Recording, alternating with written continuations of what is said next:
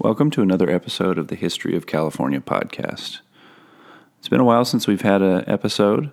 Um, I've kind of been going back and forth about uh, the direction of the podcast, uh, how much time I have to devote to it, and I put out an, an episode most recently where I asked for uh, some some support from listeners to as both you know help to pay for uh, some of the costs of producing this podcast, but also just really to see if uh, if people were valuing this and if this was something that uh, they wanted to continue. Because I definitely get a lot of value out of it, um, and so uh, a couple people uh, stepped up and pledged financial contributions that are going to allow me to um, at bare minimum pay for the hosting of this podcast, and uh, I really appreciate that. And I, I know the rest of the people that will be listening to this podcast appreciate that too.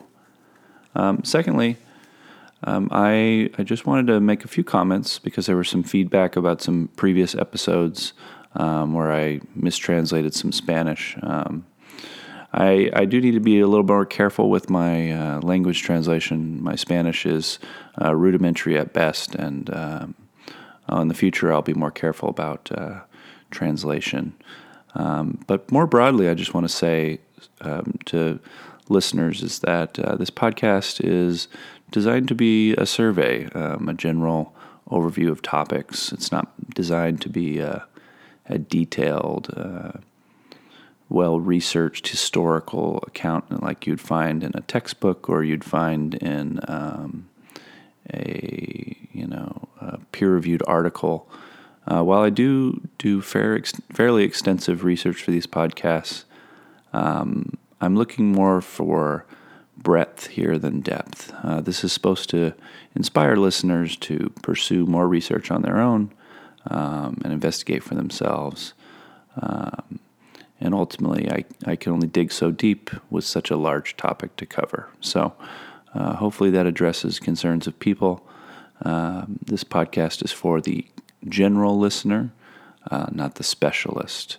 Uh, but hopefully, the specialist can find uh, connection points uh, because I do feel that one of the strengths of this podcast is that I can draw connections to different domains, um, different disciplines that add uh, some different flavors to a historical record that maybe a traditional historian wouldn't wouldn't use or wouldn't approach. So um, I really appreciate all the listeners, um, and I am excited to continue this podcast. And uh, to, today, in this episode, we will be uh, continuing our story of Junipero Serra. So let's go ahead and start.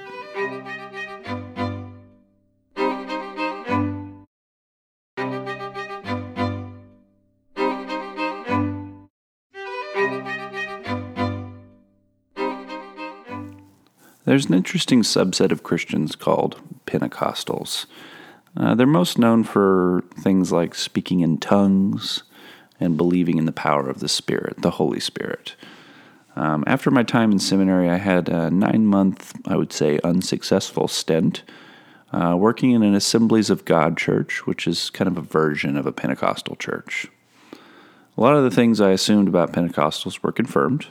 I heard the tongues, I saw some of the running around, and there was a lot of talk of uh, power and miracles.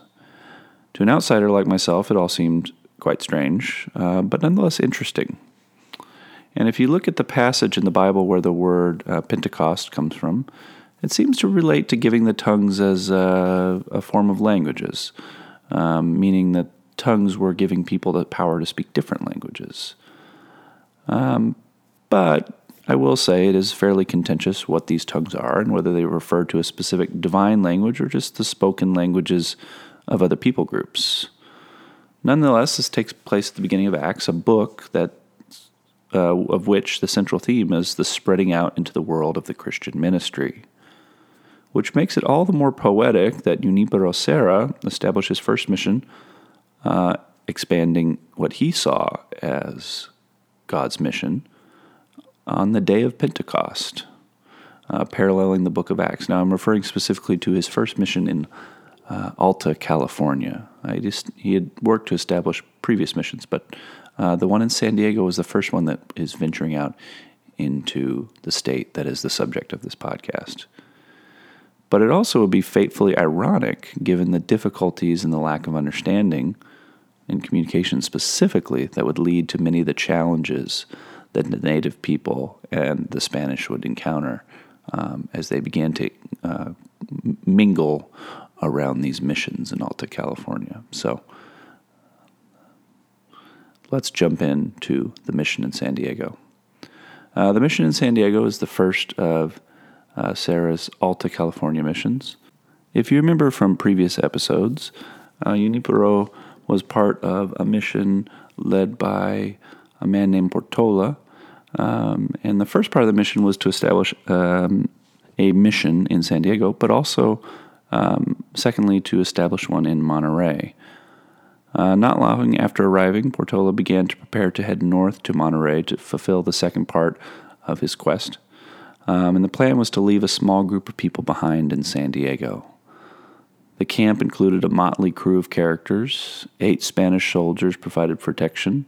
Another 14 there were, were there, but they were mostly ill from the journey.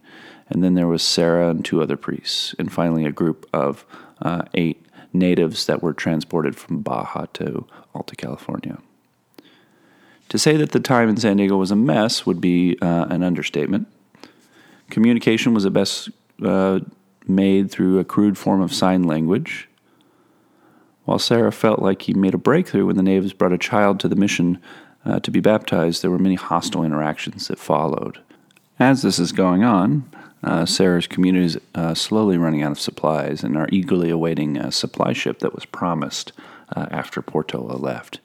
Eventually, that ship did arrive, either coincidentally or uh, causally, depending on your religious point of view, after a nine day period of prayer, which is an actually an interesting thing when you read older texts, particularly when reading religious texts. Um, and this is something that a lot of modern secular people don't know, God is uh, a huge character that kind of sits above everything pulling strings.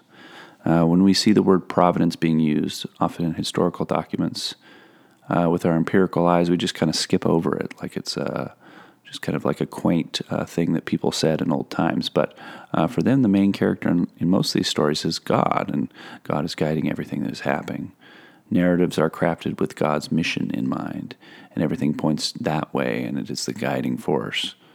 Now, God will be replaced later by progress, love, and other invisible forces guiding stories, but uh, the original footprint was made long ago, and we've been filling it with other forces uh, ever since.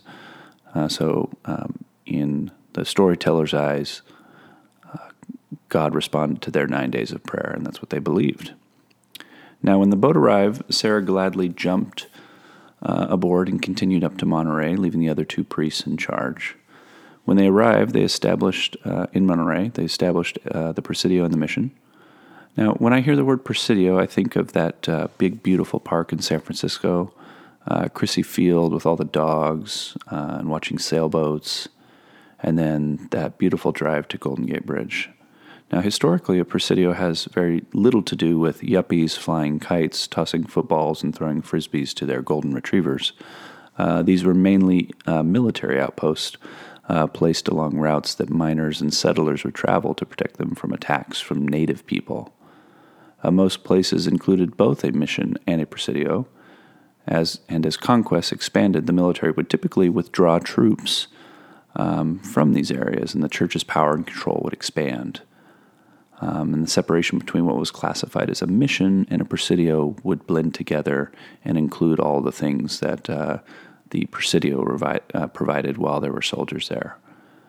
Um, and the, the reason simply is that uh, even though the military was leaving to do something else, uh, the mission still needed some of the things that the military provided, so they began to provide that themselves. And in that sense, the clergy had to create kind of an economic system uh, that would replace what was left. Now, returning to Monterey, not long after arriving, uh, Serra baptized uh, his first person. This person being baptized was five years old and likely neither understood what was happening nor spoke Spanish. Most of the people that Serra would baptize in Monterey were juveniles. The oldest apparently was 11. The idea is that uh, younger child is when they are brought into the fold, the easier it is to adapt them to the Spanish ways. The goal of this program was to baptize them early and teach them the Spanish language. and in some ways utilize them as ambassadors uh, between uh, the native communities and the Spanish missionaries. It is also true that the native people saw this relationship in the inverse. They saw it as an opportunity to use their children's newfound knowledge of the Spanish language as an opportunity to enhance the trading relationship with the Spanish. These people had experience with trading relationships before and saw this as an opportunity. And this leads us, at this point, to consider an interesting perspective uh, about how we see history. I remember in my college history classes, um, Native people were often presented as passive victims of imperialism. And in many ways, this narrative is true, and the horrors enacted by European colonizers is, in my mind, one of the bigger stains on the history of the Americas, and specifically the landmass where most of my listeners are in the United States. However, there is a danger in this narrative, and it's a trap that uh, progressive minded people fall into all the time. Uh, when the focus of a narrative is exclusively on the story of victimization, uh, agency is the first thing that goes out the door. An example that comes to mind was the discourse uh, in the state of Israel uh, around uh, the Holocaust. Um, so this is 1950s. In that time period, in the 1950s, uh, the focus became around how to conceptualize uh, the Holocaust, and there was a lot of emphasis and people that wanted to push uh, to focus on stories of rebellion and resistance by Jewish people. Um, as they were creating the state of Israel, they viewed focusing exclusively on the victimization narrative um, as a, a disempowering narrative. Um, and that narrative would disempower the people of Israel to defend themselves in their uh, dangerous corner of the world. Again, this is not to say that one narrative is right or wrong, rather, both narratives have their place. Um, the idea of just a single narrative reminds me of this a beautiful TED talk uh, called "The Danger of the Single Story," uh, about how many pro- how many problems of the world uh, are related to the fact that we only tell one story. The story of Serra takes a turn here when he runs into some conflict uh, with a military leader whose uh, name I'm just going to guess at is Fages. Um, uh, who would eventually turn over, uh, take over from uh, Portola. Uh, I'm choosing to gloss over the infighting between uh, Serra and Fages because it does not advance the task of these podcasts, which is really to explore and look at the mission system and Serra's legacy. the crux of the issue, as I see it, is control and vision. Even though theoretically these two groups working together uh, was an arm of these two groups working together was really an arm of Spanish exploration. Um, their goals weren't always in alignment, um, but probably more accurately, uh, there were many large egos at work here, and uh, naturally, when there's multiple egos uh, of that size, uh, remaking the world around them, they're naturally going to run into conflict. Um, so now let's return to Monterey. Serra accomplished a lot in the six years of his tenure as effectively the president of the Alta California missions. He had established five missions along the coast of California. Uh, he had overcome many obstacles, both internally and externally, and was wanting to continue to plant more missions along the coast of Alta California. In the end, during his leadership, 10 missions would be established from all the way from San Francisco uh, to Baja. He did encounter, though, uh, one major setback in 1775 when the mission in San Diego was attacked and destroyed. Uh, one of the priests, uh, someone he knew there, was killed. The priest was not only murdered but disfigured, uh, particularly around his face, which some think may be related to the native people's belief that Christianity or Catholicism uh, is a verbal religion, that it is manifested uh, through words. And by disfiguring this priest's face, it's a statement about um, how to attack uh, these people's religion. Now, according to the record, there were problems in San Diego from the beginning. Uh, the amount of baptisms there were low, the soldiers um, uh, were, and this was reported from priests, uh, were said to be regularly abusing Native women. Uh, the bad behavior of soldiers caused the priests to move the mission away from the Presidio, roughly four miles away, which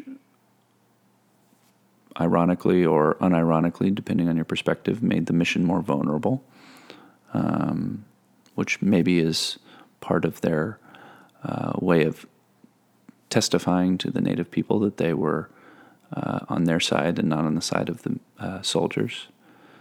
Uh, but that would lead to an end that uh, they did not expect. Uh, the attack took place at night, and the soldiers who were miles away were unable to prevent the destruction of the mission. Shortly after, uh, controversy resumed about what should be done with the responsible natives. Um, predictably, Serra, uh, who, even though he was paternalistic, saw the native people as uh, having good, desired mercy. And the military, who would have preferred to remove the violent natives and place them in exile or have them executed, um, believed that if they were left alone, uh, they would continue. But Serra believed that any violence done to the natives in a punitive form would only lead to more violence and rebellion. Now, um, even though Serra had good intentions, um, violence and controversy would continue in San Diego for years later. After the debacle in San Diego, Serra suffered a series of setbacks that effectively ended his honeymoon period of autonomy and control. A series of new checks were placed on his power from civil authorities. Uh, the transfer of direct supervision from the viceroy in Mexico City, who had previously sided with him on issues, to a general in Sonora, um, to the appointment of a new governor of California who wanted to expand uh, civil settlements, altering the vision that uh, Serra had laid out. Uh, the missionaries believed that they were setting out to protect the native people, uh, but Serra realized uh, after this change in policy uh, that he was believed he was being used to indoctrinate the native people to make the uh, transition to settlements more digestible, um, that they were more used to the Spanish ways, and um, these settlers would be uh, easier to get along with. Um, Serra ultimately realized that his work was being used as a, a mechanism of enhancing power and expanding uh, Spanish settlements, and that ultimately contradicted uh, what his vision was uh, for California. All right, so next time uh, we're going to take a look at uh, the totality of what Serra accomplished in terms of the missions and his legacy. We'll also spend some time looking at his final years, which were filled with anxiety due to the outside meddling of uh, military and civil leaders. Uh, we'll also look at his death and what happened to the world of the mission after his death. Having spent a few months with Serra now has left me feeling that uh, Serra, while certainly not innocent in his expansion of empire into the native world, nor innocent of an inherent uh, paternalism about the native people and the irrelevance of their language and worldviews. He did believe uh, them to be humans, which might sound small, uh, but that's a far cry from what uh, the military leaders and, um, to make it more broad, the conquistadors uh, believe when they first came to the Americas. Um, and ultimately, the truth is that we all have beliefs about the world, and our beliefs uh, necessarily cause us uh, to want to realize those truths around us. Um, these beliefs lead to action, it's just natural. Um, today, we have this enlightenment based worldview where we believe that those truths can coexist in a peaceful pluralism. Um, but if we judge historical figures with this metric, we'll always be left angry and disappointed um, that they did not live up to what we believe is the right way to live today. Um, we'll always see them as guilty and um, perhaps have have a distaste for trying to understand history because it's just a a record of crimes. Um, but um, I challenge you again, and this is the challenge throughout this podcast, is to see and understand people who for they are, um, and uh, judge them by their own world and their own standards, um, and seize and look for ways in which they pushed against um, things that they viewed in their world as unjust, um, and try to understand them there and what they did with what they had. So uh, that's my challenge for the day. Um, and I am looking forward to continuing this podcast with you guys. And I hopefully we'll be putting out these episodes more regularly. And I'm excited to continue um, and ultimately wrap up um, and move on uh, from Junipero Serra next week. So uh, until next time, bye everyone.